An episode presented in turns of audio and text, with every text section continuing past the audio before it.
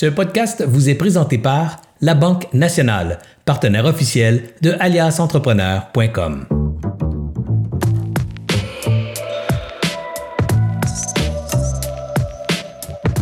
Bonsoir tout le monde, Serge Beauchemin ici de chez Alias Entrepreneur. Quelle soirée nous attend, mesdames et messieurs. Tellement content de vous avoir ce soir, mais surtout tellement content d'avoir Judith Fedzer comme invitée ce soir. Je l'ai dit un peu plus tôt après-midi, je l'aime d'amour, elle l'a dit elle aussi. Alors on a une belle liaison, elle et moi, qui est devenue publique aujourd'hui. On s'aime tous les deux d'amour. Alors écoutez, bien hâte de l'avoir avec nous, mais avant que Judith entre en scène, euh, vous savez, j'ai toujours des petites annonces à vous faire. Donc évidemment, d'abord et avant tout, remercier nos commanditaires, ceux qui rendent possible les activités d'Alias entrepreneurs. Je pense évidemment à la Banque nationale qui est avec nous depuis trois ans qui entame sa quatrième saison. Un grand merci à l'équipe de Martin Laurando et toute l'équipe de la Banque nationale. Un grand merci aussi à Gendrix. Euh, à Gendrix, une solution pour la gestion des horaires de travail, solution développée ici au Québec, une, entreprise de l'Estrie, et à Planet Hoster, donc euh, une solution pour l'hébergement de vos sites web, une solution québécoise des sites d'hébergement ici au Québec avec tous les avantages euh, que, que ça contient. Alors, un grand merci à nos commanditaires. Avant de poursuivre aussi, je vous dis à chaque semaine, depuis trois semaines, un mois maintenant, je vous demande de, de commenter. Alors évidemment, ceux qui viennent de se brancher, vous êtes probablement déjà une vingtaine, trentaine, et ça s'additionne au, fur et à mesure que je jase. Commentez tout le long de la soirée. Pour les Hop là, ça a eu un petit bug. Dites que vous aimez ce que vous entendez. Dites que vous euh, avez passé une belle soirée. Dites que vous aimez Judith qui est hot. Dites que je suis hot. Bref, dites ce que vous voulez, mais écrivez des commentaires parce que chaque fois qu'on écrit des commentaires, Facebook se dit Oh mon Dieu, il se passe de quoi là? Puis il va le, donc diffuser à davantage de gens qui aiment la page. Donc, vous n'allez pas bugger personne, vous allez juste avoir augmenté le nombre de gens qui aiment la page qui vont pouvoir voir cette vidéo soir en direct. Alors, je vous prie de le faire. Et n'oubliez pas aussi d'aller dans le petit haut en haut à droite, dans le petit coin en haut à droite, il y a un petit menu à trois pitons. Vous cliquez dessus puis vous vous cliquez sur activer les notifications pour cette publication. Comme ça, les prochaines fois, vous allez pouvoir être avisé quand on tombe live et ne euh, manquerez pas nos lives ce soir. Aussi, euh, Judith, peut-être euh, si tu m'écoutes aussi en même temps que tu me regardes sur une autre page Facebook, ça va créer un, un, un clash. que peut-être ça serait mieux de l'écouter en différé, notre entrevue. Euh, comme ça, tu pourras voir les commentaires en différé, tu pourras répondre aussi, mais ça va éviter d'avoir un clash sur ta machine parce que là, ta machine, elle va cramer un peu à cause du fait qu'elle diffuse puis elle reçoit en même temps. Ceci étant dit, je vous invite donc à commenter, je vous invite à liker, hein, faites des likes, faites un petit cœur partout. Je vous invite à partager. Tout ça, c'est juste simple pour vous. Ça vous coûte rien. C'est gratis et ça aide toute la communauté entrepreneur à voir les vidéos. Alors, un gros merci de le faire présentement, tout de suite pendant qu'on se parle faites-le aussi dans la soirée, euh, dans la prochaine heure. Euh, puis n'hésitez pas à poser des questions. Je connais Judith, elle va aller fouiner des commentaires après. Elle va aller voir ce que vous avez écrit. Puis s'il y a des bonnes questions là-dedans, elle va répondre. Je suis convaincu. Peut-être pas à soir, elle va être fatiguée, mais elle va le faire demain ou après-demain. Elle aime bien ça. Je la suis pas mal, puis elle est pas mal active sur les réseaux sociaux. Euh, alors voilà. Donc, j'ai une autre annonce, une petite annonce à vous faire aussi. Anthony est en train d'organiser toute une soirée le 15 avril prochain. le 15 avril prochain, on a appelé ça la soirée LTA. Et euh, vous allez voir, le marketing de tout ça commence dans les prochains jours. La soirée LTA pour les trucs d'Alias. En fait, c'est un condensé, c'est une soirée condensée. On essaie de mettre le maximum de contenu dynamique, échange, le fun tripant, mais tout pacté dans un bloc de deux heures ou à peu près. Alors, il va y avoir des les trucs d'Alias, c'est les, c'est les, c'est les trois meilleurs trucs des entrepreneurs que vous aimez euh, pour avoir du succès dans l'affaire. Genre, je pourrais demander à Judith ce soir, et pourquoi pas, je lui demanderai peut-être, mais quels sont tes trois plus grands conseils que tu donnerais aux entrepreneurs? Elle va me dire, un, deux, trois, on pogne ça, puis on va repitch ça sur un bout de dix minutes, dix minutes en dix minutes en dix minutes en dix minutes, sur un bloc de deux heures. On va avoir six, sept entrepreneurs qui vont vous partager leurs meilleurs trucs d'affaires. Donc, ça, c'est la soirée LTA. En plus, on a mis, on a invité des experts en financement d'entreprise, en marketing, marketing, en vente, en ressources humaines, et on les a installés dans des salles virtuelles. Et après les, euh, les, les LTA, donc après les trucs euh, d'Alias,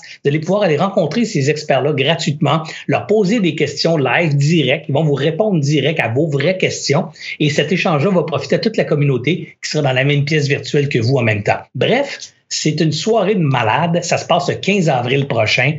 Surveillez les annonces sur la page de Alias. Vous allez voir les dates et tout ça pour vous inscrire. Euh, soyez là en grand nombre. Ça va être une méchante soirée.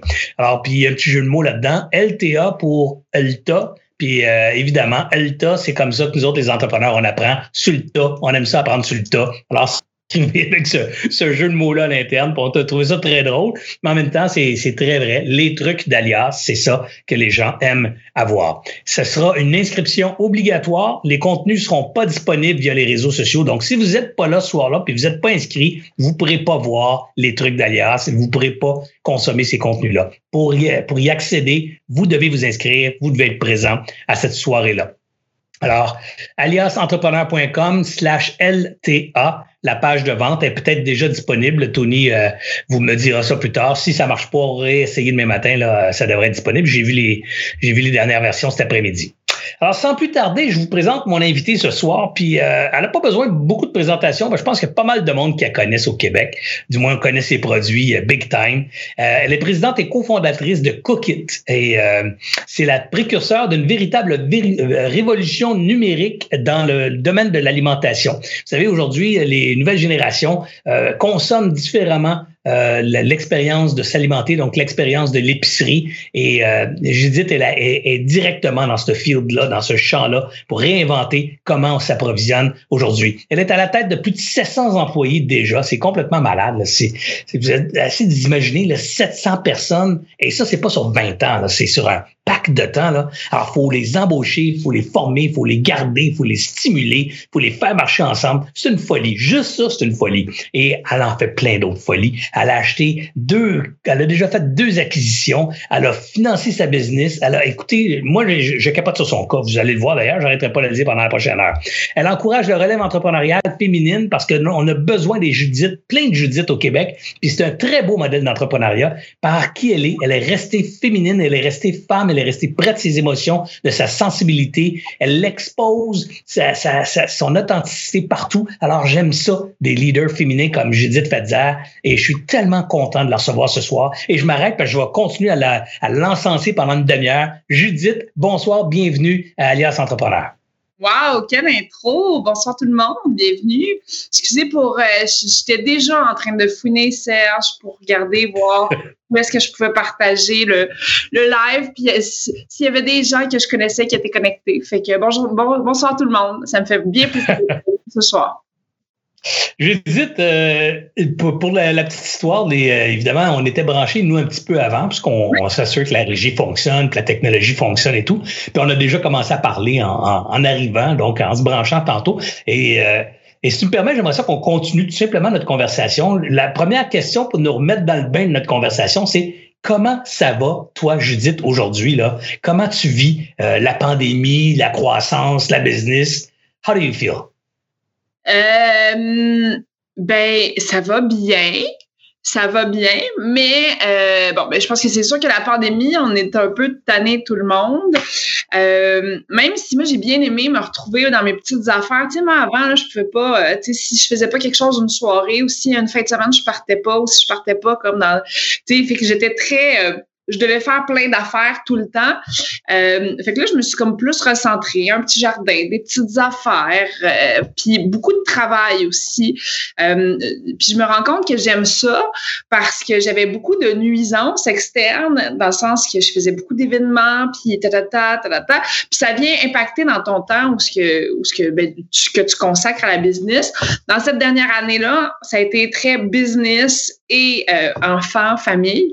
Fait que ça, c'est vraiment le Euh, mais euh, mais c'est ça, on en parlait avant, puis je suis quand même dans une période où que je trouve ça tough. Tu sais, Cookit, on a beau tripler Cookit à chaque année depuis depuis les, les sept dernières années, mais on est parti d'une entreprise. Tu sais, même on était, tu mettons, on s'est vu la dernière fois qu'on s'est vu, on était on était avec ta gang d'Alias pour une soirée au château Saint-Ambroise. Je pense que c'était en février l'année passée. Exact, juste avant la pandémie. Ouais, c'est ça. Fait que là, on venait de faire une acquisition de Miss Fresh. Euh, on venait de faire l'acquisition. On était en plein dans l'intégration. C'était quand même tough, c'était des beaux challenges, mais tu sais, beaucoup de capital humain aussi à gérer. Puis moi, je suis une éponge, tu. Fait que si je, si je sais qu'il y a du monde qui file pas bien, ben ça va impacter, euh, ça va impacter ma journée. Puis là, ben justement, ces temps-ci, on est dans un temps où on, on apprend à se structurer, puis comment on contrôle l'information, pas comment on contrôle, mais comment on transfère l'information, comment on. C'est vraiment une business complètement différente à, à jaser. Puis tu sais, mettons comme mon, mon cours. Euh, startup, euh, startup business, scaling business, ça je l'ai passé avec succès, mais mon, euh, mon cours entreprise comme en croissance, ben je suis en train de le passer dedans. Fait que c'est comme c'est beaucoup de travail, c'est beaucoup de fun, beaucoup de pression, mais euh, mais c'est ça. Judith, tu as une histoire quand même assez extraordinaire. Si tu me permets, on va prendre juste un petit cinq minutes pour permettre aux gens qui connaissent moins de connaître un peu comment ça a parti, puis on est rendu où. En fait, je t'en fais un résumé, puis tu commentes, OK? Alors, euh, on pas on fera pas une heure sur le show euh, sur ton histoire, on l'a entendu souvent, puis les gens pourront la retrouver facilement sur, euh, sur Internet. Et d'ailleurs, on, on, prenait pour...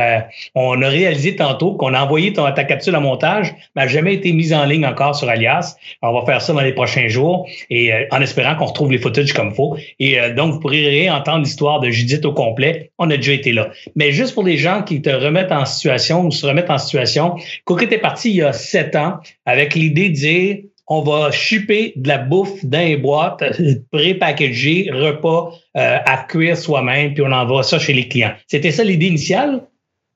C'était effectivement ça l'idée initiale. Euh, moi, c'était vraiment un gros pain dans ma vie. C'était une grosse problématique. Euh, j'avais, j'avais, j'avais, j'avais mangé dans les meilleurs restaurants. J'avais voyagé sur la planète. Je voulais manger du pad thai, des enchiladas, des repas fancy, mais je savais pas comment le faire.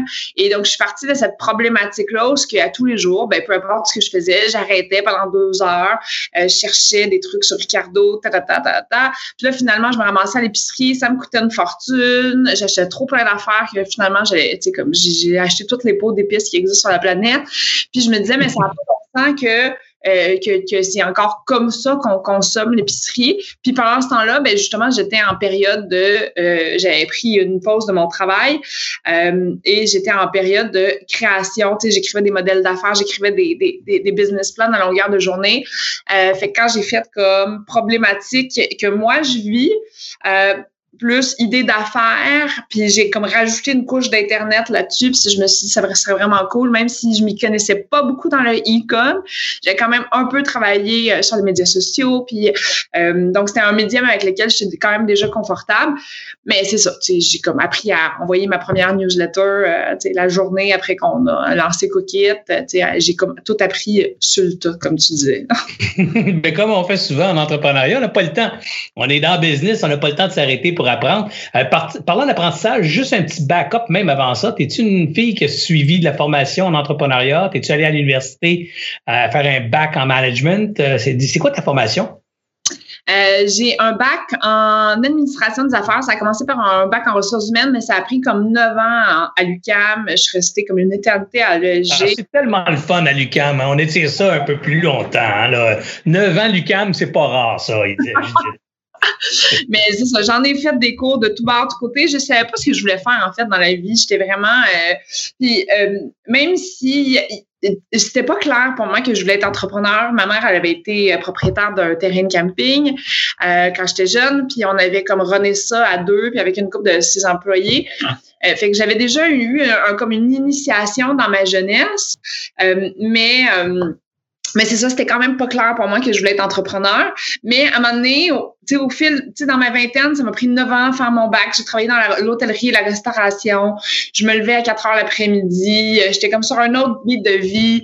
Euh, je me faisais fréquemment congédier dehors de mes jobs parce que moi j'arrivais à une plage j'étais super passionnée j'apprenais tout puis après après le premier mois après ça euh, ben je, je, je m'ennuyais c'était plus passionnant. Puis j'étais prête à tourner la page. Euh, fait que c'est ça. Fait que puis euh, puis ben un jour ben je me suis dit, je vais me lancer. Je trouve tu sais quand la minute que j'ai eu l'idée de Cookit, pour moi cette idée-là c'était une idée de génie là. Tu sais c'était parce que toutes mes autres idées d'affaires que j'ai eues au début, du moment que je trouvais quelque chose que j'aimais moins, je chiffonnais la feuille, puis j'étais ça aux poubelles, puis je passais à une prochaine idée d'affaires. Tu sais, soit qu'il y avait déjà de la concurrence, soit que finalement la mise en marché serait trop difficile, soit que finalement c'était pas vraiment quelque chose qui me passionnait, soit que ça avait l'air trop compliqué.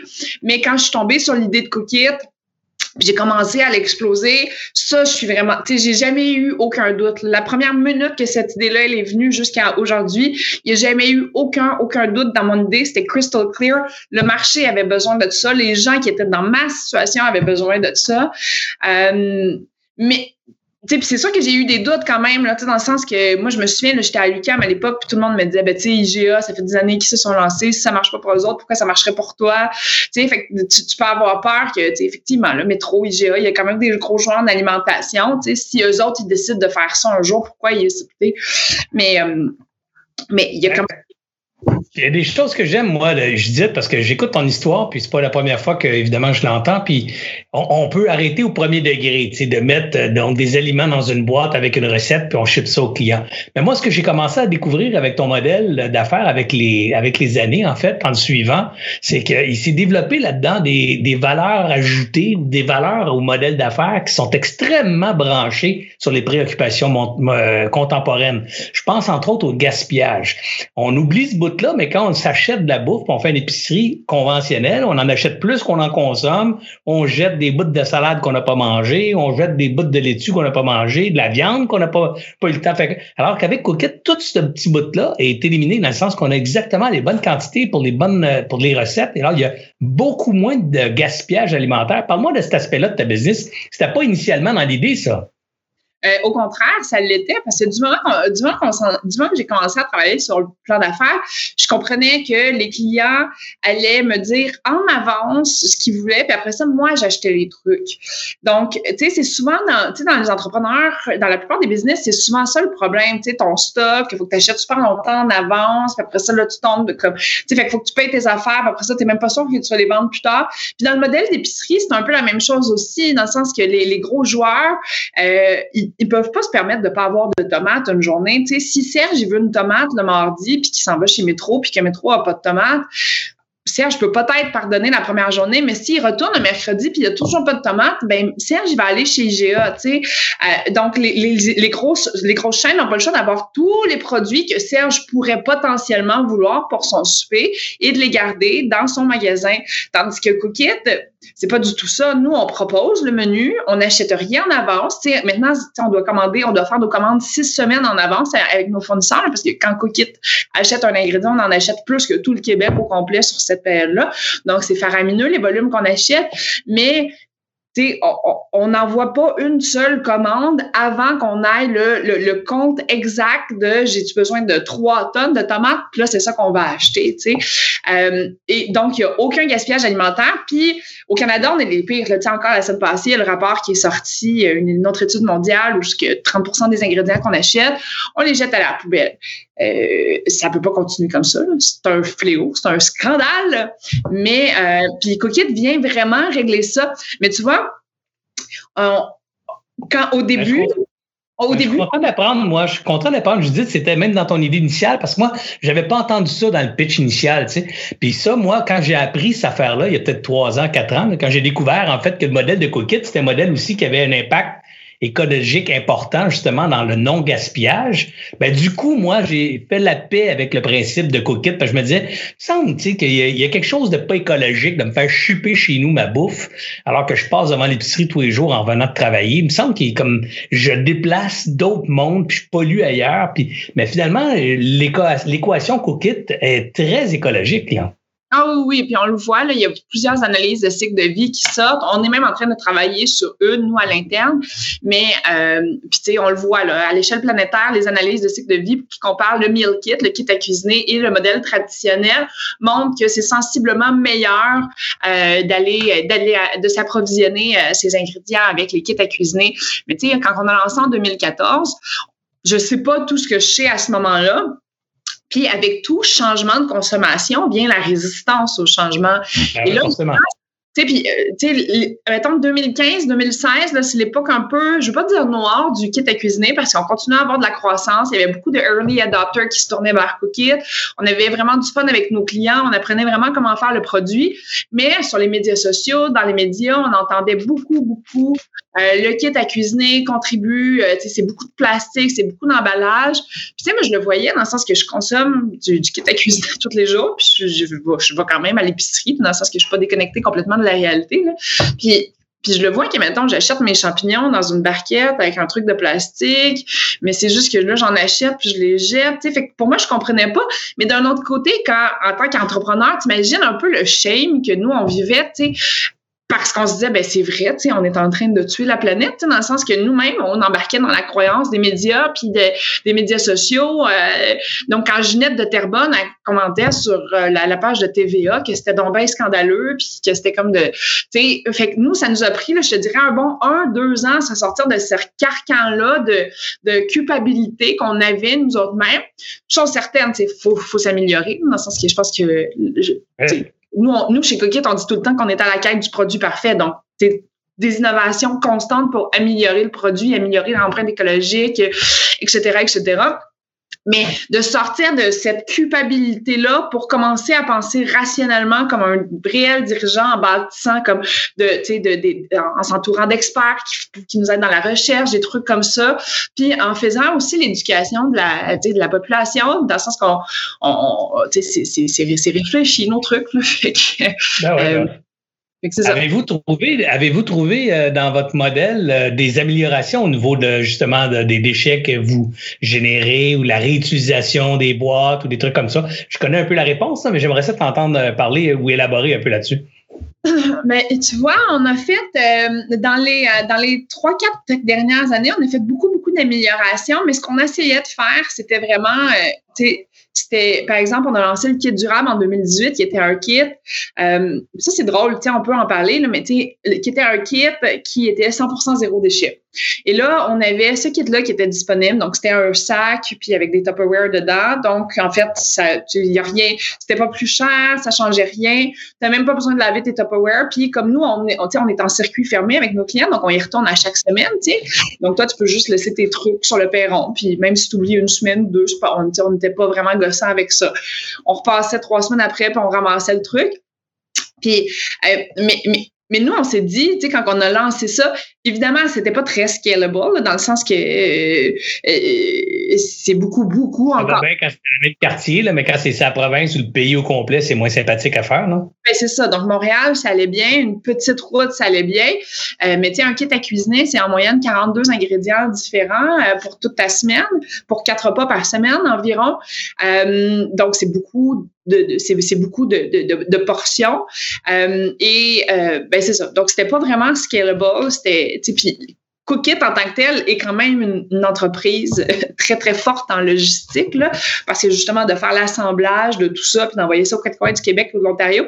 Mais puis nous, on se disait, quand on va lancer ce kit-là, ben, les gens chialent tellement que c'est sûr et certain qu'on lance ce produit-là et tous les clients de tous les kits à cuisiner de la, comme de la province viennent chez Cookit comme du jour au lendemain. Mais on a vraiment été surpris de voir qu'on a lancé. Euh, C'était quand même disponible dans comme cinq ou six gros quartiers montréalais. Le Plateau, euh, Centre-Ville, euh, Hochelag, euh, Rosemont, Saint-Michel. Et on a eu tellement peu de traction. C'était comme nous, on a partagé la nouvelle, on a fait un communiqué de presse. Les médias n'étaient pas si intéressés que ça en parler, mais ils étaient vraiment intéressés à parler du problème. Mais la solution, pas tant.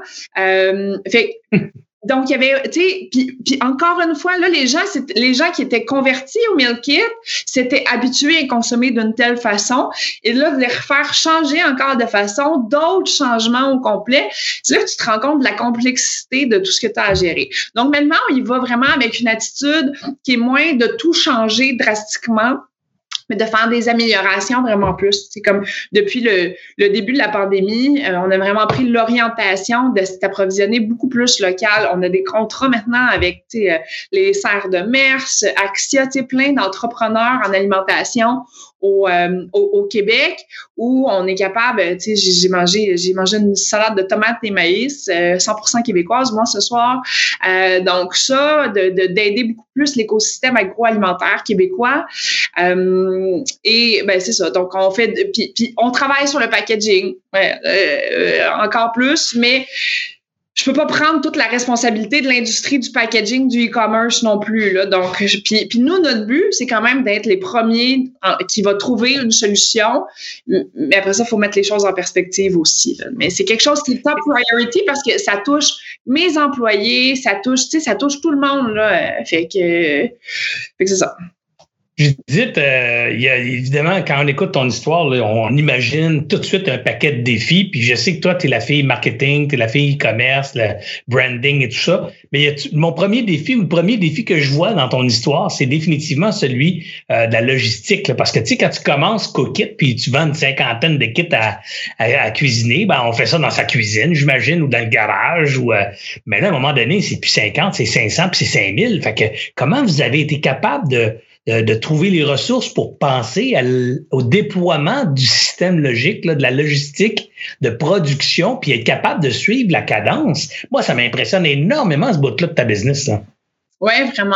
Euh, ben parce que comme je l'ai dit, c'est ça, c'est Cookit, c'est 14 nouvelles recettes par semaine. Fait que c'est comme si on lançait une nouvelle collection à toutes les semaines. Ces recettes-là, on doit les shooter, on doit les traduire français, anglais, les shooter dans différentes portions, euh, les mettre sur le site web, imprimer les fiches recettes. Là, les commandes passent, faut passer les commandes en avance avec les avec les achats. Faut, et après ça, on reçoit tout ça, on reçoit tout en juste à temps. Euh, on commence à recevoir le le mercredi, puis on finit de shipper le vendredi de la semaine après, mais on reçoit tout, tout, tout, tout en juste à temps. Euh, et euh, donc, c'est ça. Donc, oui, c'est un, c'est une entreprise de logistique, Cookit. Euh, on a commencé Cookit, on était moi, mon chum, qui est, euh, qui, qui, qui est maintenant comme euh, ben, qui est mon, mon bras gauche là, euh, qui s'occupe plus des finances puis des opérations aussi.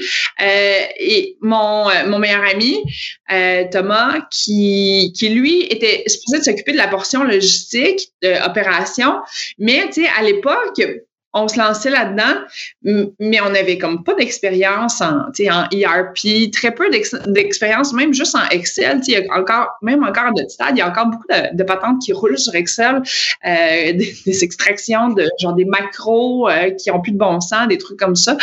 Euh, fait que, au début, c'est de tout apprendre à faire ça. et, et donc, on a commencé à coder, là, faire des fichiers de macros, de ci, de ça. C'est vraiment comme ça qu'on a fait parce qu'il n'existait pas vraiment d'outils qui étaient super adaptés. Puis on n'avait pas non plus les 500 000, 1 million que ça prenait pour installer euh, le début d'un système ERP, admettons. Euh, la première acquisition qu'on a faite quand on a acquis, euh, l'entreprise Cuisto, c'est un peu ça qu'on allait chercher, c'est parce que le propriétaire de cette entreprise-là, Alex Caron, lui, c'était comme un ingénieur, euh, un ingénieur qui avait travaillé chez Airbus, puis tu sais, qui était comme, il était super calé, puis il avait vraiment développé ça dans son entreprise à lui, mais d'un autre côté, pour faire sa mise en marché, puis son marketing, puis ses réseaux sociaux, c'était pas chaud bout.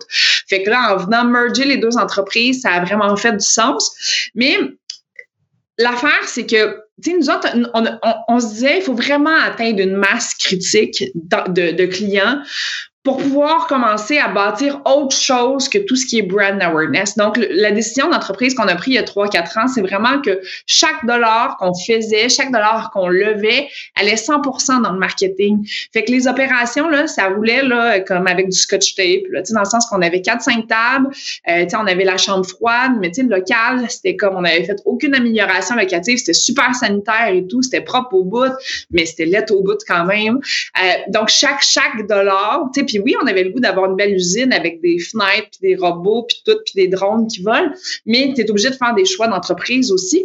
Puis nous, on s'est dit, il ben, faut, se rendre à une masse critique pour après ça, tu sais, pouvoir raiser des rentes substantielles, euh, pouvoir commencer à investir là-dedans. Donc, c'est le pari qu'on a fait. On s'est focusé sur un marché, le marché québécois. On a honné, euh, on avait moins d'argent que tous nos compétiteurs.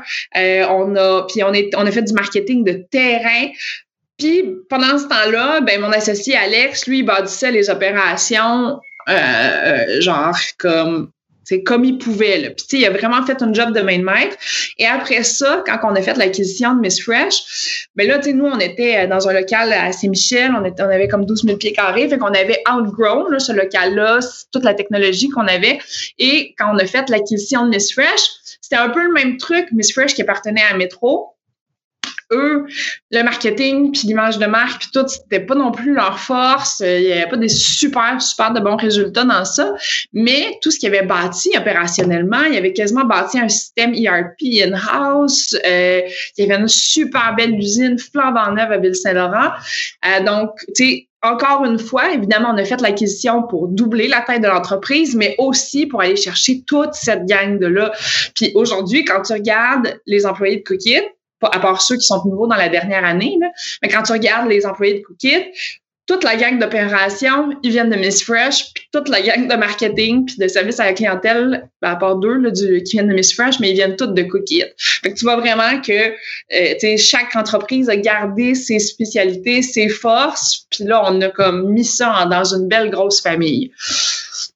Parle-nous de, ta force au marketing, parce qu'on va se dire, c'est quand même euh, toute une réussite aussi, le partir d'une marque euh, qui n'est pas connue du tout, à dominer complètement le marché dans ta province où était franchement numéro un euh, devant tous les autres compétiteurs qui, eux, dans certains cas, on les nommera pas, mais qui sont publics même, alors qu'ils ont quand même des moyens financiers immenses, ils ont un brand immense au niveau national, et pourtant, au Québec, c'est toi qui qui mène le bal.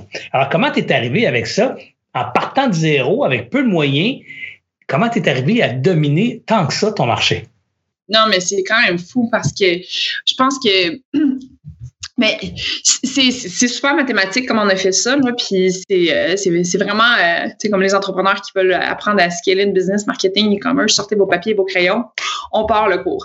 Non, non, mais, euh, tu sais, Cookit, quand, quand, on est arrivé, on a lancé en juin 2014. En janvier 2014, j'ai lancé ma page Facebook. Facebook, c'était comme le Saint Graal à l'époque, ça marchait, ça faisait de la conversion, c'était le fun au bout. On n'avait même pas lancé encore. Moi, je voulais tester comment. J'avais fait de la recherche sur Internet, le fait que je connaissais genre le, concept du MVP, là, du Minimum Viable Product. Puis euh, on avait comme un launch rock qui nous permettait de euh, on faisait de la pub. Je il y avait 5 piastres par jour qui passaient sur ma carte de crédit en pub, en publicité sur Facebook. Puis, euh, il y avait tout le temps un, URL qui redirigeait vers mon Launch Rock, qui était une plateforme qui récoltait des courriels si tu étais vraiment intéressé à suivre le lancement. Comme ça, on a réussi à se rendre à 800 courriels. C'est pas tant, mais c'était assez pour moi m'encourager vraiment. Puis on a réussi à booker deux entrevues dans les journaux, euh, dans le Signé M de Louis-François Marcotte, puis dans le Ricardo. Euh, donc, ils ont fait des articles sur Cookit avant même qu'on ait lancé une boîte. Fait moi, je trouvais ça déjà super intéressant. La minute qu'on a lancé, bien évidemment, une innovation comme ça dans l'alimentation, ça a fait couler beaucoup d'encre. Les gens en ont beaucoup, beaucoup parlé. Euh, et moi, j'apprenais à faire du e-commerce à ce, moment-là. Les, les, les emails, puis tout, c'était vraiment nouveau pour moi. J'étais quand même pas pire en Facebook. Fait que, je racontais beaucoup l'histoire c'est vraiment, euh, tu sais, la page, quand les, gens qui suivent la page Cookit, euh, ils me voient plus vraiment, dans le sens que c'est pas l'histoire de Judith qu'on met en scène, c'est, euh, plus du, contenu à valeur ajoutée, mettons. Mais à l'époque, les deux premières années, c'était vraiment moi qui faisais des Facebook Live, un peu tout croche. Puis c'était, nous autres qui faisions le contenu, puis on racontait beaucoup l'histoire. Je pense que je parlais même de ma grossesse, puis des trucs comme ça. Donc, c'était très personnel parce que ça partait quand même de, tu sais, c'était ma mère qui avait liké, mes amis, euh, tu sais, puis à un moment donné, plus ça allait, plus ça, extensionnait le le, le, contenu, le, following. Mais juste comme ça, je pense qu'on s'est rendu comme à 20 000 abonnés sur Facebook. Parce que c'était aussi l'époque golden de, Facebook. à toutes les fois qu'il y a la création d'une nouvelle plateforme, là, c'est TikTok. Mais l'arrivée d'Instagram, ça a fait ça aussi. Les gens qui étaient là dès le début ont pu se builder des communautés de malades. Nous, on n'était pas au début, début de Facebook, là, évidemment. Mais quand même, on était au début quand même. Fait que ça, c'est comme ça qu'on a réussi euh, à se rendre quand même. Après ça, toutes les opportunités de visibilité, on les prenait. Là, dans l'œil du dragon, c'est là qu'on s'est rencontrés, Serge, la première fois. A eu un impact phénoménal quand même sur les ventes de cookies, sur l'attraction, sur, sur, sur toutes nos bases de données, sur le following sur les médias sociaux. Fait que, toutes ces petites opportunités là, à gauche et à droite, tu moi, je suivais tout, là, je, je, regardais tout sur Facebook, puis je m'inscrivais tout, puis j'allais dans tous les événements, puis ici, puis ça. Euh, mais tu sais, on avait comme, tu sais, on n'avait pas de capital de risque à ce moment-là, pas rien. Donc, on s'est dit, ça, ça prend comme deux ou trois ans, mettons, avant qu'on commence à peaufiner nos stratégies. Mais à ce moment-là, on commence vraiment à réfléchir sur faire du marketing evergreen. C'est vraiment ça notre angle qu'on a pris pendant tout ce temps-là. Comment on optimise le referral? Euh, le refer a friend, là, fait que mettons, euh, on, sur le site web, as comme euh, vos amis valent 50 dollars chaque. Euh, mais ça, on a fait des itérations à ce referral-là pendant à peu près trois mois. À tous les mercredis, on se rencontrait pour jusqu'à temps qu'il passe comme de 5% des nouveaux clients qui arrivent là à 10 Puis là, l'équipe marketing aujourd'hui encore travaille, fait des itérations toujours, euh, mettre l'automation, comme dans le sens que de bâtir un genre de spider web de conversion comme ça. Euh, donc, il y a beaucoup de marketing evergreen. Si vous voulez aller googler un peu ça, c'était pas quelque chose qui, pour moi, était super clair au début. Euh, tu sais, je lisais beaucoup de, trucs de growth hacking ou etc., etc. Puis je pense que c'est ça comme un peu l'angle qu'on a réussi à faire. Donc, avant qu'on commence à investir des dollars en brand awareness, puis qu'on commence à faire des campagnes télé, puis des, des sponsors, puis des partners, tu de l'intégration média, etc., etc., il y a toute cette stratégie-là euh, puis l'arrivée de ma directrice marketing et associée, Laurence Gagnon-Baudouin, elle, quand elle arrive, elle, elle vient du monde des médias sociaux, elle vient du monde des blogueurs, donc elle est super au courant de tout ça. Elle connaît tout le monde. Tu tous les influenceurs, elle les connaît. Euh, fait qu'elle, elle voit vraiment le potentiel là-dedans. Donc, on commence à bâtir le programme. Ben, elle commence à bâtir avec l'équipe le programme d'affiliation. Tu sais, aujourd'hui, là, tu peux pas aller sur Instagram sans voir euh, trois, quatre personnes qui mangent du cookie. Euh, donc, tu sais, il y a vraiment tout cet écosystème-là de, tu sais, c'est toujours des stratégies de marketing evergreen.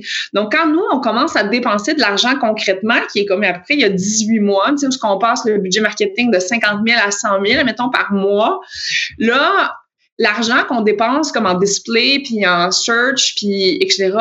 Mais maintenant, tu sais, comme les, gens, quand ils arrivent sur le site web, ils convertissent super gros à la newsletter parce que, tu sais, on a comme optimisé nos affaires, puis on a, tu sais, le flying wheel qui acquiert comme dix fois plus de courriels que l'autre affaire. Fait que, tu sais, il y a vraiment toute cette, toutes ces stratégies-là de, qui, qui, sont mises en place. Fait que comme ça, quand on commence à dépenser de l'argent, ben euh, ça tombe comme dans un funnel où ce que justement tu peux faire plein de upper funnel, puis ton lower funnel, lui, il convertit super bien, puis tu as déjà plein de mécanismes qui roulent, qui sont comme. Donc, nous, notre stratégie marketing, je dirais qu'elle est comme à la base 100% humaine. C'est des humains qui ont mis du temps, du travail, de l'amour, plus que dans le...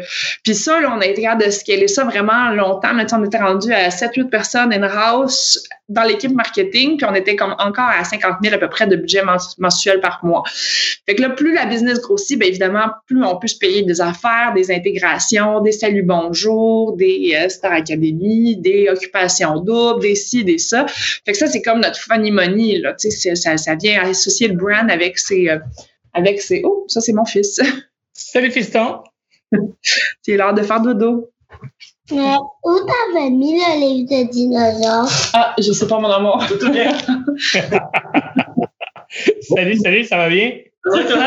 Oui, ça va bien, content de te voir. Du moins, un, bout. Je vois pas tout, là. Je vois entre les. Et voilà, là, je te vois complet. Salut, content de te voir. Salut, Serge, ça va? Je vais aller, je vais aller pour les dinosaures. Entrepreneurial, voici. Euh, ben, ça, c'est une autre question que je voulais aborder. Premièrement, je voulais réagir à tout ce que tu viens de dire, euh, Judith. Euh, euh, souvent, quand on est de l'extérieur, on voit les succès comme le tien, puis on se dit, ah, c'était un concours de circonstances, elle a été chanceuse, puis ah ouais, mais c'était le bon timing, puis si, puis c'est sûr que la chance joue un rôle dans toutes les histoires de succès. Là. Moi, je l'appelle le timing en affaires, c'est de la chance du timing. Là. Si, si c'était pas de la chance, puis c'était vraiment quelque chose qu'on provoque, on pourrait donc le provoquer à volonté, puis on aurait trouvé la clé du succès puis du Saint Graal pour tout le monde. Là, Alors, c'est pas vrai. Il y, a, une question, il y a un bout qui nous appartient pas, qui est le timing, qui est la chance. Ceci étant dit, je le mets de côté parce que ce bout-là, on peut pas le contrôler. Mais tout le reste, et c'est là que je veux insister, quand je t'écoute parler, tout le reste, c'est tellement évident que c'est pas que la chance. Tout le reste, c'est toute la maîtrise que tu as développée euh, du marketing. Tu sais, qui, je t'écoute parler, puis toi, là, tu, parles comme si tu parlais de cuisine, mais en fait, il y a des gens qui ont rien compris de ce que tu as dit des dix dernières minutes. Là, tu sais. Ben non. Si vous avez besoin, Laurent, ça pourra vous faire un crash course après le marketing evergreen.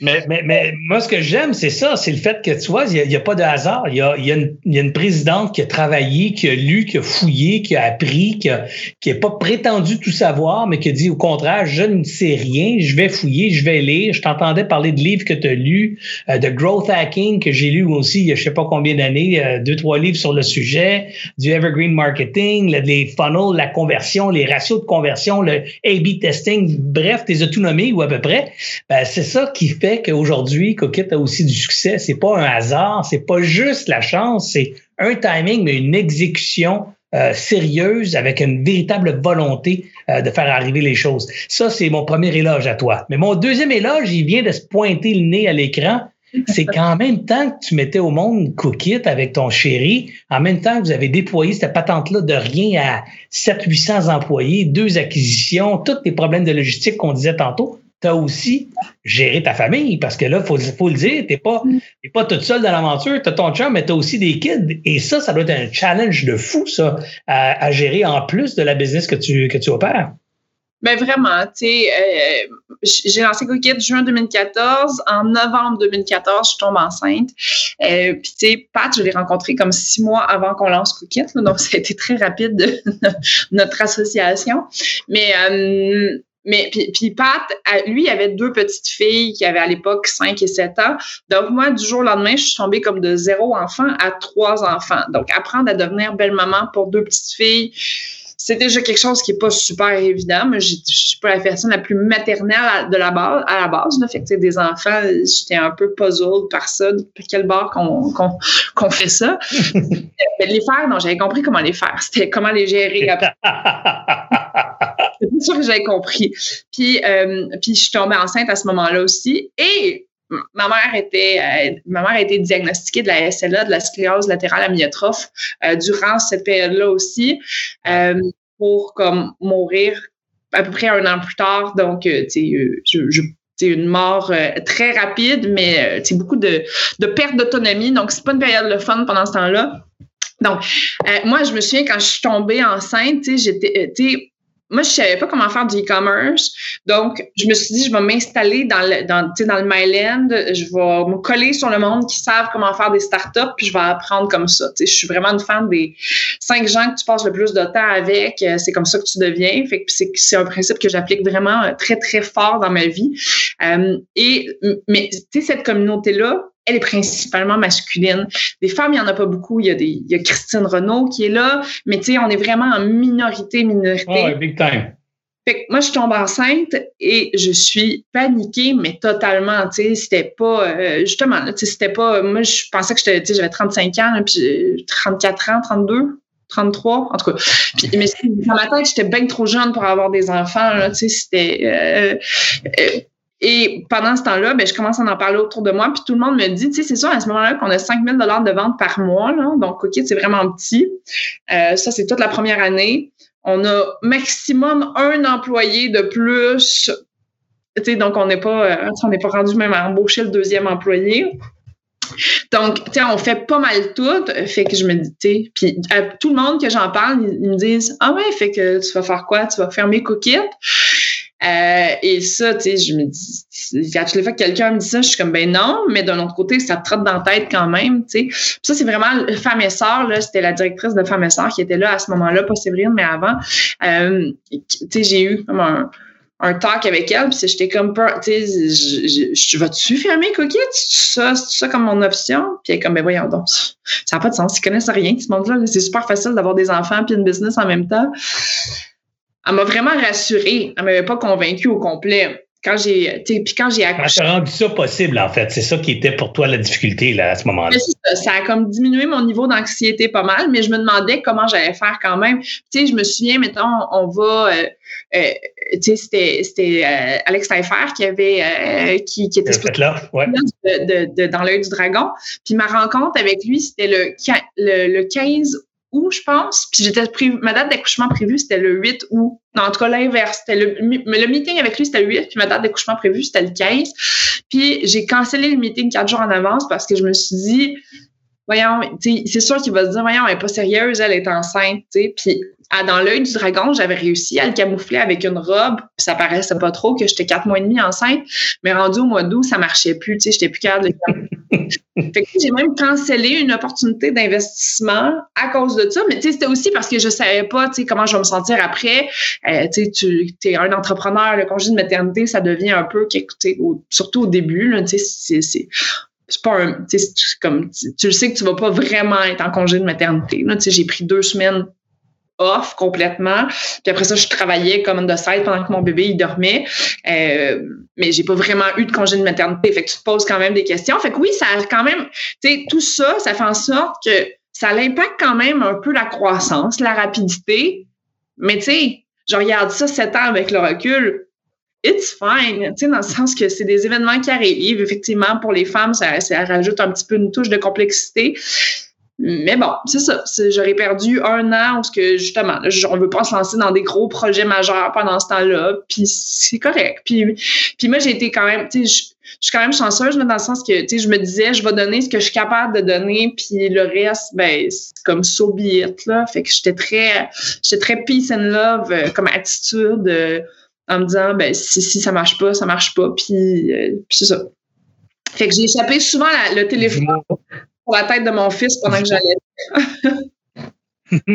Dis-moi, euh, quand est arrivée l'acquisition de Miss Fresh, euh, c'est quand même une acquisition qui n'était pas deux employés. C'était quand même une bonne, une bonne, une bonne acquisition. Toi, tu n'as jamais fait ça. Comment tu as abordé ce défi-là? Pour, euh, pour être capable de le relever avec autant de brio. Comment tu euh, Un coup, tu dis, OK, on va acheter cette affaire-là. Premièrement, ça devait être une idée fou dans ta tête, de dire, wow, on va acheter Miss Fresh. Mais comment on fait ça et comment tu as réussi, toi, à, à réaliser ce défi-là? Ben, ça a vraiment été un travail d'équipe, mais ça a été quand même principalement piloté par mon chum dans cette cité. C'est sûr et certain que tout le comité de direction a aidé. On avait très, en fait, on avait, à part l'acquisition de Cuisto, qui avait quand même été simple à faire parce que, le fondateur, il venait avec. Fait puis il n'y avait pas métro, mettons, tu négociais pas avec, avec euh, Monsieur Laflèche, mettons, là. Fait que là, c'est un, autre paire de manches. Euh, c'est Pat qui a géré des négociations avec euh, le comité de direction euh, de, de, de, métro.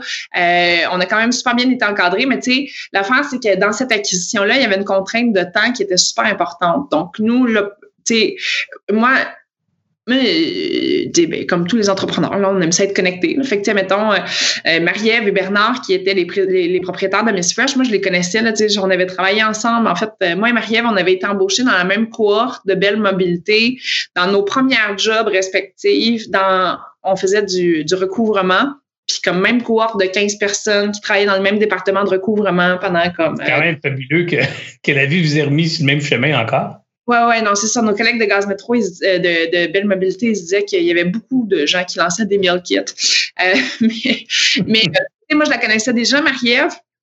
Fait que, on prenait des cafés une fois de temps en temps. C'est sûr, certain qu'on était compétiteurs, on pouvait pas vraiment se partager de l'information, mais on comprenait quand même qu'on avait pas mal les mêmes enjeux.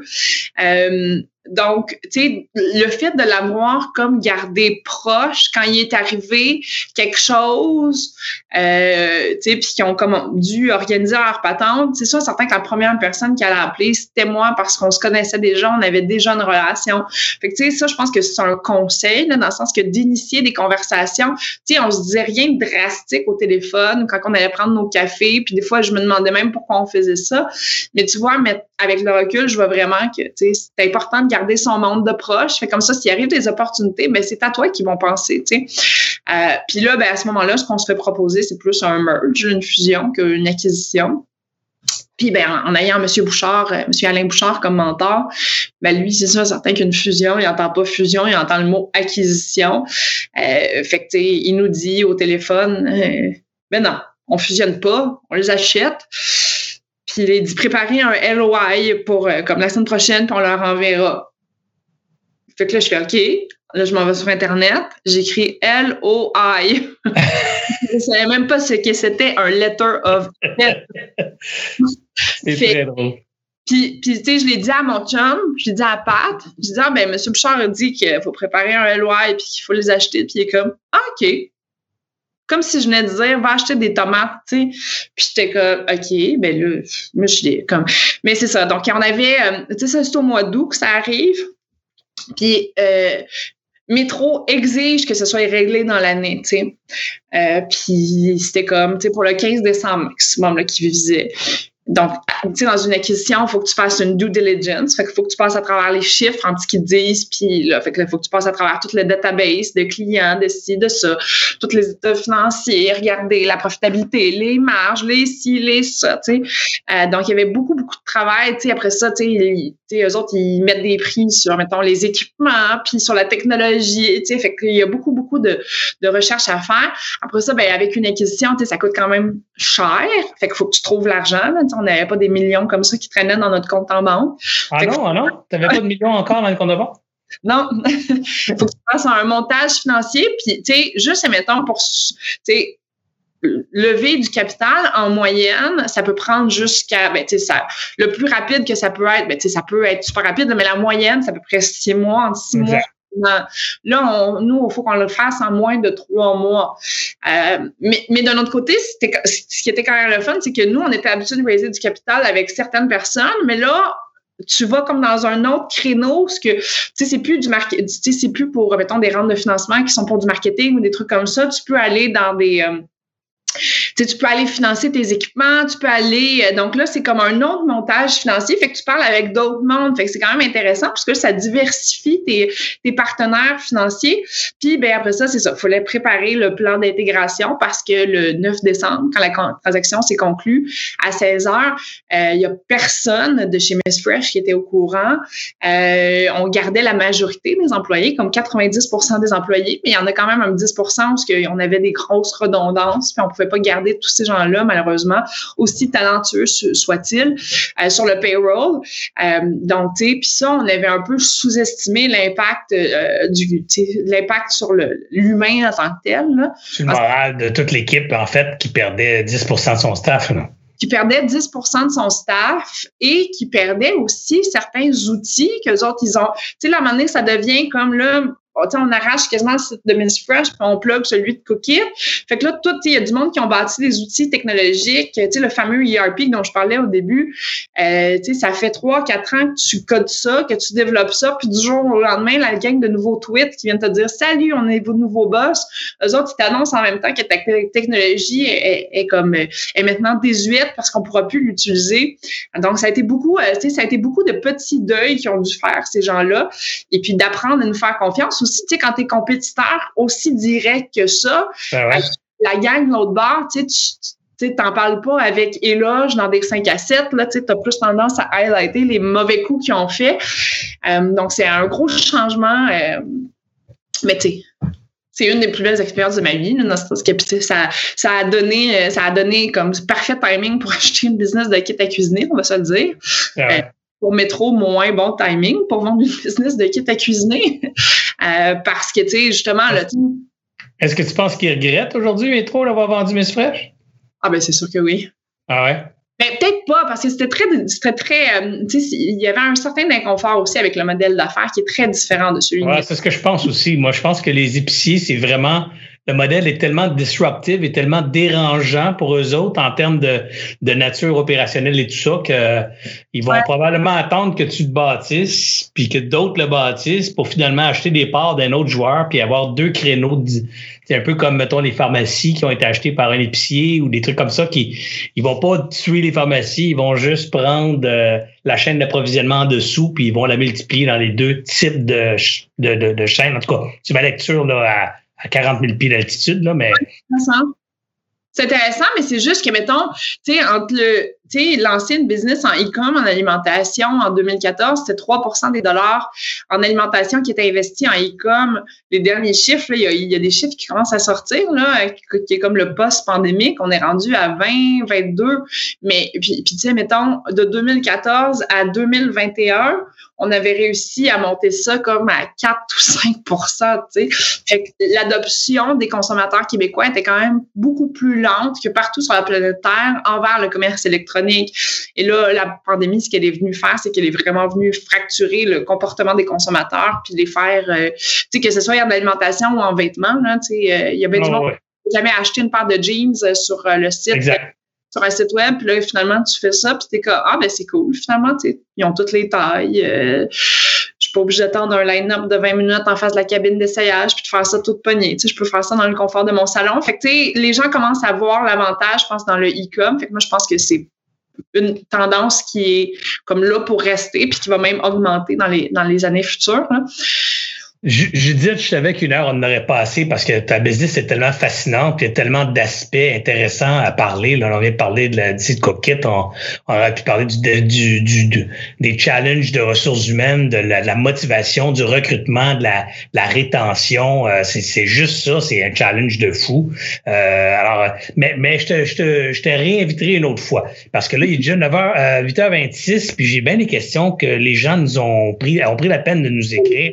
J'aimerais ça en t'en poser quelques-unes pour que la semaine prochaine ou la prochaine fois que je t'invite, ben les gens ils disent ben oui, si on pose des questions, ils les posent pour de vrai, sinon ils en poseront plus de questions. Alors, Sophia, Sophia a dit quel a été ton plus bel échec? Que ça c'est beau comme question, ton plus bel échec. Donc au lieu de dire que l'échec c'est de la merde, elle a dit c'est quoi ton plus bel échec? Moi, je suis une fan de l'échec. Je pense que je pense que dans ma vingtaine, j'avais beaucoup cultivé l'échec. Donc, je suis devenue très désensibilisée par rapport à l'échec. Euh, moi, je dis tout le temps que 98% des projets qu'on lance chez Cookit, c'est des échecs. Si on prend euh, si on prend juste de lancer une business de kit à cuisiner, on aurait pu rapidement penser que c'est un échec. Tu la première semaine, on lance, là, on vend trois boîtes. Ça a pris un an. On vendait toujours juste 5000 dollars par mois. Euh, c'est vraiment à force d'itération, de persévérance, d'essayer des affaires d'une autre manière, de ci, de ça, qu'on a réussi à transformer cet échec-là en succès. sais. Puis ça, c'est tout ce qu'on lance. Là, le, le kit durable, on en parlait tout à l'heure, le kit durable, dans sa forme initiale, a été un échec, mais tu sais, c'est à force d'itération qu'on le rendra un succès. Fait que, tu sais, moi, des échecs, j'en vois pas, tu sais, j'en ai tellement. En, fait, ben, c'est une belle, une belle image. Tu sais, moi, je dis souvent, l'échec, c'est une, une occasion d'apprendre. C'est un échec seulement quand tu déclares un échec, que c'est une perte ou euh, un recul. Mais, mais si tu, si tu forces ton esprit à voir dans l'échec la, la, la la, la, la, richesse des apprentissages, ben là, ça devient plus un, échec. C'est, c'est juste un apprentissage de plus dans le chemin de, dans le chemin ou dans la croissance de tes, de tes projets. bref, c'est une belle attitude que tu as. Il y a Julie qui nous. Des entrepreneurs qui me disent, excuse-moi Serge, j'entends souvent des qui me disent, ah, ben, tu sais, je sais pas si je devrais me lancer. Parce que moi, c'est, c'est une des choses qui me flabbergasse le plus, là. Puis tu dois le, tu dois le vivre aussi, toi, Serge. Je trouve qu'en tant qu'entrepreneur, les gens vont beaucoup se confier à nous avec leur projet entrepreneurial. Puis il y a quelque chose qui devient un peu, euh, tu sais, au début, j'étais full engage, puis j'étais comme, ah ouais, tu veux te lancer une business, puis nanana. Puis moi, dans ma tête, c'était comme si tu m'en parles, c'est parce que dans trois mois, c'est comme réglé, puis c'est lancé, puis genre, on va vivre comme cette expérience-là ensemble.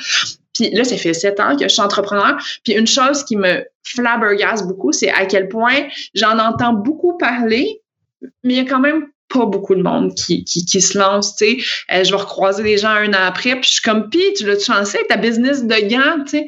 Ah non, mais c'est parce que, tu sais, j'étais comme pas sûre. Puis dans, dans ma tête, à moi, tu sais, c'est comme, tu sais, justement, même si ça serait un échec, tu sais, t'avais quoi à perdre réellement, tu sais? Fait que pour moi, en tout cas, c'est quelque chose qui me c'est quelque chose qui me qui, qui si moi tu sais on me dit toujours si tu un conseil à donner c'est quoi? C'est juste fais-le fais-le. Exact comme lance, vois grand, commence petit, mais commence à m'amener, tu sais, comme. Exactement. Puis je pense que c'est le, plus grand secret des entrepreneurs, c'est celui-là que tu viens de dire, c'est ils se mettent dans l'action. Tu sais, euh, on a beau en parler, en parler, en parler. La théorie, tu, tu fais le tour de la théorie, là, mais tu n'arrives jamais, c'est dans la pratique que tu arrives. Alors, il faut, il faut passer à l'action. Puis à chaque fois que tu fais un geste, ben évidemment, il y a des conséquences. Et si tu penses que les conséquences, c'est des échecs, ben, c'est pas bonne attitude. Si tu penses que les conséquences, c'est des enrichissements parce que tu acquiers de l'expérience, ben, forcément, chaque fois que tu vas faire une erreur, tu vas dire yes, je la ferai pas une deuxième fois. Tu sais, je l'ai faite celle-là. je vais continuer à avancer, puis je ferai plus celle-là, j'en ferai d'autres, mais plus celle-là. Puis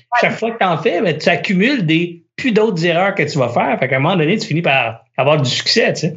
Euh, J'ai Julie qui te demande une bonne question, puis ça, je trouve ça intéressant, parce que je t'écoute parler, puis c'est soufflant ta vie. Comment gères-tu ton stress? Est-ce qu'on s'habitue à ce stress-là, à cette pression-là au quotidien? Euh, ma vie avant était vraiment pas stressante euh, parce que j'étais beaucoup dans le discours de l'équilibre. Puis tu sais, je prenais sept semaines de vacances. Puis euh, je travaillais comme à peu près 30, 40 heures par semaine. Tu sais, comme mettons concrètement, c'est sûr que mon cerveau il réfléchissait tout le temps. Mais je, suis vraiment pas une workaholic de base. Donc je réussissais vraiment bien à faire cette, cette séparation là entre ma vie personnelle puis ma vie, ma vie professionnelle. Là, ces temps-ci, particulièrement en mode pandémie que la, la coupure entre le monde du travail puis la vie personnelle, on voit de moins en moins la différence. Fait que, tu sais, je le vois, mon niveau de stress augmente quand même, mais euh, mais tu sais, puis comment je le gère, je sais pas. J'ai, vraiment pas de truc miracle. je, je, je, fais du yoga une fois de temps en temps, puis je ventile à mes amis, puis euh, je pense que je pense que je verbalise beaucoup mes émotions, fait que c'est peut-être comme ça que je réussis à, à, à, gérer mes patentes. Mais tu sais, on va pas se le cacher. Ma vie est stressante ces temps-ci, euh, comme bien des gens. Fait que, fait que je sais ah, pas. Puis, puis je, te sens, euh, je, te, I feel you là, j'allais dire, j'allais le dire en anglais, mais je suis pareil, tu sais, j'ai, moi je remarque que ma vie euh, avec la pandémie a pris une tournure différente euh, parce que le bureau est dans ma maison, puis, puis moi mon bureau, mon ordi, j'étais un créatif, je fais de la photo, moi, puis c'était donc mon bureau, c'était mon exutoire, j'allais m'installer là, je faisais deux trois courriels de fin de journée, deux trois trucs, j'avais pas le temps, puis après je faisais de la photo, j'écoutais des, des vidéos de photos, comment aller faire des trucs en Photoshop, et à cette heure là écoute, mon, bureau, je suis là à 7h, 8h le matin, puis je ressors de là, il est 7h, 8h le soir. J'ai pas eu une minute parce qu'à cette heure, avec les zooms, c'est un en arrière de l'autre, il n'y a pas de déplacement. Tu arrives à la fin de la journée à 7h30, tu as le cerveau qui dit comme ça. Moi, je retourne pas là, là je retourne pas faire de photos là. J'ai juste envie de tout débrancher. Puis c'est sept jours, dans le sens que même le week-end, ultimement, il faut, faut, que je m'attache les mains pour rentrer dans le bureau parce qu'il y en a encore à faire.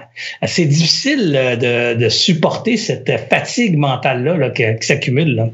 Mais puis tu as 100% raison, puis je sais pas comment, tu sais, parce qu'on était quand même du monde occupé avant, mais mettons maintenant, tu sais, mes rencontres, je regardais mon calendrier hier, je pense que j'avais 16 rencontres dans une journée, tu sais. puis il y en a une qui commence à 3 heures, elle finit à 3 h 15 l'autre commence à 3 h 15 elle, commence, elle finit à 3 h 30 Puis comment on faisait avant pour pas faire ça, dans le sens que maintenant, je peux pas, tu sais, j'essaie de clairer mon agenda, puis je suis comme, je sais pas qui est-ce que je pourrais canceller, mais je comprends pas comment on faisait avant. Ben, moi, je te donne la réponse tout de suite, Judith. Là, notre taux de productivité a probablement triplé dans la dernière année, justement à cause de ça. Puis le problème à ça, je pense qu'il va falloir, en tout cas, toi et moi, on se parlera euh, plus tard, là, ben, mais c'est clair que ce petit bout-là, c'est un défi important. Moi, j'en parlais avec ma chérie aujourd'hui, là, parce que c'est des, des périodes intenses, là, puis euh, hier particulièrement, j'ai eu une grosse journée, puis j'ai de la misère à dormir cette nuit. Puis là, ce matin, elle me disait, Serge, il faut que tu, il va falloir que tu trouves une nouvelle façon de travailler, parce que la façon ancienne que tu as maintenue dans la période en t'habituant avec les technologies, tout ça, mais ce paradigme-là est plus bon. Parce que ce paradigme-là va mener tôt ou tard à une fatigue professionnelle inévitable, tu sais, parce que à travailler de 8 heures à 7 heures, pas de break, pas de break de ventilation. Tu sais, euh, avant, on, on, se mettait un meeting de 1 heure à 2 heures, puis là, tu en as un autre à 3 heures et demie parce que tu sais que physiquement, faut que tu partes du point A au point B. Tu tu vas pas le mettre à 2h05, tu le mets à 3h30, le temps que tu te rendes, puis tout ça. Mais cette, cette heure-là ou cette heure et demie-là avant, tu te ventilais la tête. Tu sais, étais au téléphone, tu es en déplacement, tu regardes la lumière, tu prends une bouffée d'air parce que tu marches à la rue. Ou, euh, mais mais tu sais, tout ce temps-là, le cerveau n'était pas intensément sollicité. Maintenant, il n'y en a juste pas. Tu finis à 2 heures, à 2 heures et une, tu es dans un autre. Là, puis, cette intensité cérébrale, on n'est pas fait pour, marcher comme ça. Alors, je, suis convaincu que si on ne trouve pas des nouvelles façons de travailler, on va, probablement avoir des, atrophies cérébrales qui vont se manifester euh, tôt ou tard. Euh, toi, moi, puis un paquet d'autres. Ben, clairement, là, parce que je suis vraiment pas toute seule dans cette situation-là. Ah non, non, c'est clair. juste dans Cookit, je le vois, j'ai accès au calendrier à tout le monde sur Google, euh, puis je le vois, là, c'est comme ça. Euh, je parlais avec toi, euh, M. Bouchard, c'est la même chose, tu sais, dans le sens que mes mentors, tout, c'est la même. Fait que ta chérie a suggéré quoi comme. comme ben, ma chérie, c'est ça que j'ai dit, que sa suggestion était bonne, mais était faite dans le mauvais paradigme. Alors, il va falloir qu'on se mette à réfléchir comme il faut. Mais elle, a disait, ah, ben, bloque-toi des, des blocs de temps, puis sois, tu sais, respectueux de tes blocs. Tu dis, ben, lundi matin, de 9h à midi, euh, je prends pas de rendez-vous. J'ai un rendez-vous avec moi, puis c'est mon 3 heures pour, pour répondre à mes courriels, puis répondre à mes affaires. je dis, ouais, mais ça marche jamais comme ça, parce que la veille ou l'avant-veille, tu as un mail de quelqu'un qui dit, j'ai une urgence, on peut-tu se voir demain? Ben, c'est sûr que l'urgence, tu vas faire passer à travers ben ce bloc de temps-là. Tu sais. Elle dit, oui, mais tu devrais mieux gérer cette priorité-là. Ça marche juste pas, ce bout-là. Alors, j'ai l'impression que moi, en tout cas, ma suggestion de ce matin, puis je te la, donne, là, mais ça va être de pas prendre un bloc, mais une journée. Dire, ben écoute, mardi prochain, je suis pas là. Fait que mardi prochain, je vais me débrancher, puis je vais me donner ma journée à moi. Fait que là, il y aura rien qui va rentrer mardi. Il y aura pas d'urgence qui va rentrer mardi. Je suis pas là mardi.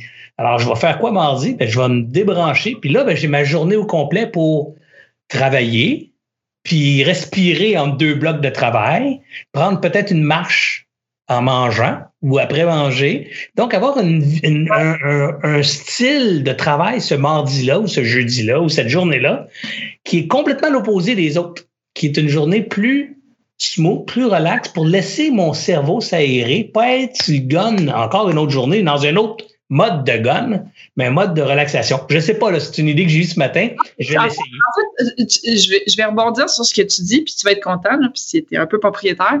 Mais euh, pour moi, ce que je faisais avant, là, puis ça, c'est pour la question de c'était qui? C'était Julie qui a posé la question? Euh, ta minute, j'ai ça. Mon Dieu, c'est qui?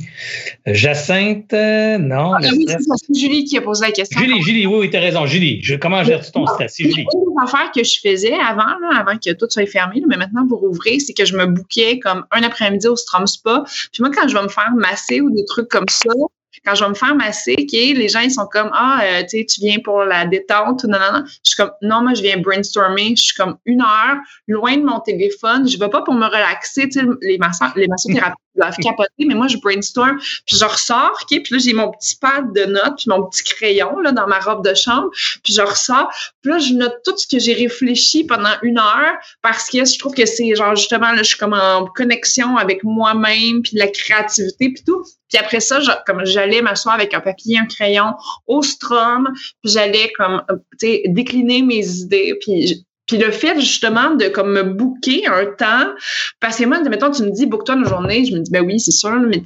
le monde, ils vont bien le voir dans mon calendrier, euh, qu'ils vont vouloir. Puis c'est sûr certain que ça va, ça va sauter. Mais si, admettons, tu es à quelque part où ce qu'il faut que tu relaxes, ou ce qu'il faut que tu sois créatif, ben là, pour moi, ça marche mieux. Fait que ben, là, une journée, c'est peut-être ça. Tu sais, booker une journée, c'est peut-être sortir de ton contexte normal puis foutre ton camp. Tu sais. Euh, tu, je sais pas si tu as vu le reportage de Bill Gates sur Netflix. Je t'invite à le voir, mais il, il parle là-dedans. il, parle, lui, littéralement en, en en, off-site, en lac à l'épaule avec lui-même.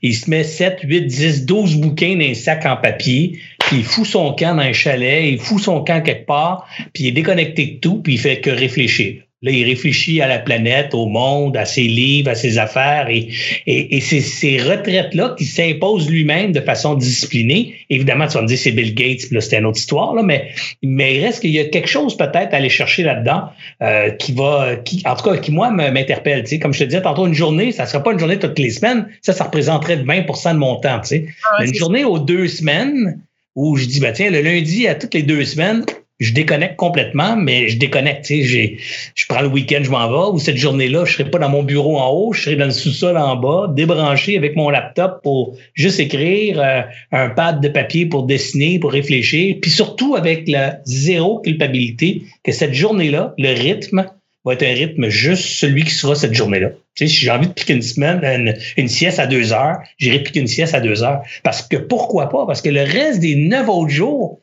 on est sur le gun là, comme on n'a jamais été. mais c'est vrai que, parce que c'est vrai que je, pense que tu fais bien de le préciser que justement, dans ce nouveau paradigme-là, on a quand même triplé notre productivité. Fait que même si tu enlèves, mettons, 10 ben, tu es quand même vraiment plus productif que, que, que dans l'ancien monde, mettons. Mais je, je, disais cette semaine une étude, ils disent qu'on aurait rajouté trois heures, écoute ça, trois heures par jour de travail avec la pandémie. Trois ah, heures par jour.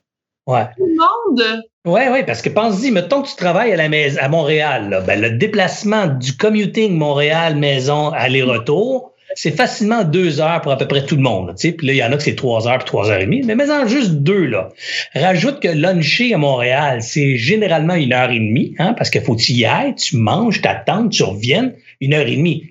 Tu prends une heure et demie maintenant manger chez toi, toi? Jamais, hein? Convaincu? Moi non plus. Alors, j'ai sauvé deux heures de commuting. J'ai facilement sauvé un 45 minutes sur l'heure du lunch. Puis après, tous les temps de déplacement dans la journée, il n'y en a plus. Alors, as sauvé encore. Puis ce temps-là, tu l'occupes pas à rêver, là. Tu l'occupes à prendre un autre téléphone, puis à prendre d'autres courriels. Alors, forcément, tu as augmenté facilement trois heures par jour. C'est 15 heures de plus par semaine. Fait si tu te prends une journée off, qui n'est pas une vraie journée off, mais qui est une journée off de record, off the grid. Oui, c'est ça. Ben, exactement. Une journée de créativité, une journée de juste d'aération des neurones. Moi, je pense que la productivité va être meilleure d'un neuf autres jours si tu en prends une de moins.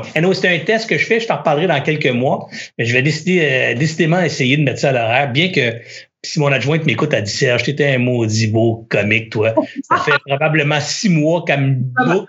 Marianne, dis-moi s'il est triste ou pas. Ouais, Marianne, elle va dire si t'étais un beau comique, parce que ça fait au moins six mois qu'elle me book à toutes les deux semaines, le vendredi puis le lundi off dans mon agenda. J'ai jamais pris ni un ni l'autre encore. Mais comme je te disais tantôt, parce que j'y prenais ou je les regardais avec un autre paradigme. Mais là, hier puis ce matin, il y a comme un paradigme shift qui se fait dans mon esprit qui dit faut adresser ça avec une nouvelle vision de la réalité parce que sinon, ça marche pas. Parce que sinon, c'est je peux pas prendre congé, je me sens coupable. Puis là, ben, si je me sens coupable, je suis pas bien. Fait que ça marche pas mieux. Là, c'est pas un congé, c'est une réorientation des efforts et, du temps, de l'espace-temps dans, une autre dimension. Hey, il est 9h moins 20, ça n'a aucun sens. On a du fun, hein? fait que je te promets-moi que tu vas revenir, on, on continuera cette conversation-là, puis il y aura probablement plein d'autres aventures euh, quand je te réinviterai. Et euh, je te remercie infiniment. Il n'y a pas de, il a pas de mots pour te remercier. Tu es une femme extraordinairement généreuse, vraie, authentique. Euh, chaque fois que je te parle, je trouve ça le fun parce que c'est, c'est rafraîchissant. Il n'y a pas, a pas de, a pas de tabou, il n'y a pas de barrière, il n'y a pas de, a pas de masque, il n'y a pas, y a pas une Judith qui porte un masque pour nous faire belle, puis après, elle l'enlève, elle dit, ah, moi, Dieu. Non, non, il y a juste Judith, la vraie. T'es comme ça quand on te voit sa rue, t'es comme ça quand on te croise un resto, t'es comme ça quand je te croise euh, dans une entrevue. Bref, c'est reste comme t'es, Judith, t'es vraiment une femme très inspirante. Je suis content de te connaître. Puis je suis content que ce soir, j'espère qu'il y aura des centaines de personnes qui vont te découvrir et qui ne te connaissaient pas. Puis pour ces centaines de personnes-là, ils vont avoir un nouveau modèle euh, d'inspiration parce que je sais qu'il y a beaucoup de femmes qui me suivent. Alors, il y aura beaucoup de femmes qui vont t'admirer puis que tu vas les inspirer juste avec le mot possible c'est possible. Regardez, là, on a une femme qui n'a pas été à l'école, c'est pas une fille qui connaissait tout, pas une fille qui a eu, euh, qui l'a eu facile, qui on lui a donné. C'est une fille qui, candidement, dit, c'est quoi? J'ai aucune idée c'est quoi LOI. J'ai raccroché celui sur Google, j'ai cherché LOI. Moi, ça me fait sourire, c'est tellement moi, c'est la même affaire, tu sais. moi, j'ai pris la présidence dans le Québec Capital l'année passée, puis je me souviens encore l'année passée, il me parle dans un meeting, ah, le hurdle rate, le hurdle rate est 8, dans ce cas-là, il va être 6, puis j'ai aucune idée de quoi il parle. Mais évidemment, je ne l'ai pas dit. Je suis arrivé chez nous, puis j'ai googlé hurdle rate, puis j'ai commencé à comprendre comment ça marchait. Mais bref, euh, c'est souvent ça être entrepreneur, c'est d'apprendre sur le tas, c'est de, de faire les efforts, euh, c'est faire les efforts qu'il faut pour réussir. Puis ça, ben, tu es un exemple extraordinaire à cet égard. Fait un grand merci, Judith, vraiment beaucoup à toi, à ta générosité. C'était vraiment le fun comme conversation. J'ai beaucoup aimé. Puis tantôt, en introduction, tu disais, euh, tu sais que je tu vas aller fouiller des commentaires. Fait que oui, définitivement, je vais aller fouiller des commentaires y a des questions, jamais, euh, c'est ça, sortait que je vais aller répondre. Je sais que c'est comme sur 800 plateformes en même temps. Fait que, tu sais, je comme. I wish, I wish.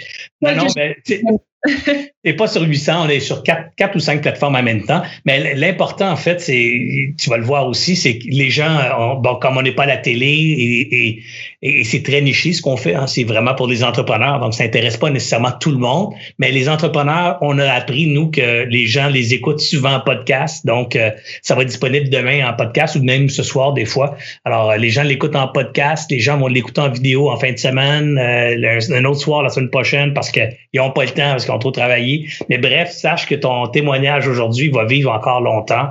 Et, ça, c'est ça qui est le fun avec le web aujourd'hui, c'est que ça se transporte, ça se transpose, ça ça, se passe, ça, se clip un petit bout. Puis, euh, et à cet égard, ben, ça aura fait une bonne job pour, euh, pour inspirer plein de monde, je suis convaincu. Alors encore un gros merci, Judith. Euh, tu restes avec moi parce qu'on se voit à la fin pour un petit, un petit, un petit mot de la fin tous les deux hors, hors d'onde. Et quant à vous, ben, je vous remercie beaucoup d'avoir été là ce soir. J'espère que l'émission vous a plu. Comme je le fais toujours, on vous demande de le partager. Rappelez-vous que Alias, c'est gratuit pour les entrepreneurs. En fait, c'est gratuit pour tout le monde, mais la mission d'Alias, c'est d'aider nos entrepreneurs d'ici à élever leur entreprise, à la faire passer au prochain niveau. Alors, plus vous partagez les contenus d'Alias, ben, plus vous contribuez à aider euh, les autres autour, à aider les entrepreneurs. Alors, c'est ni plus ni moins que notre mission, aider les entrepreneurs du Québec. On compte sur vous partagez, commentez, aidez-nous à faire du bruit avec les contenus d'Alias. Comme ça, il y a plus de gens qui vont les voir et comme ça, on aura un effort collectif qui aura de l'impact pour tout le Québec. Merci encore d'avoir été là. Prenez le temps de commenter, je le répète, prenez le temps de commenter, prenez le temps de partager et on se revoit la semaine prochaine pour une autre grande discussion pour entrepreneurs, mercredi soir, 19h30. C'est un rendez-vous à ne pas manquer. Bonne fin de soirée.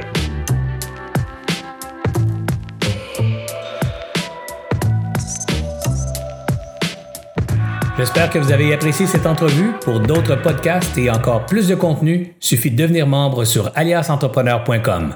Je vous remercie d'avoir été là. C'était Serge Beauchemin, alias Entrepreneur.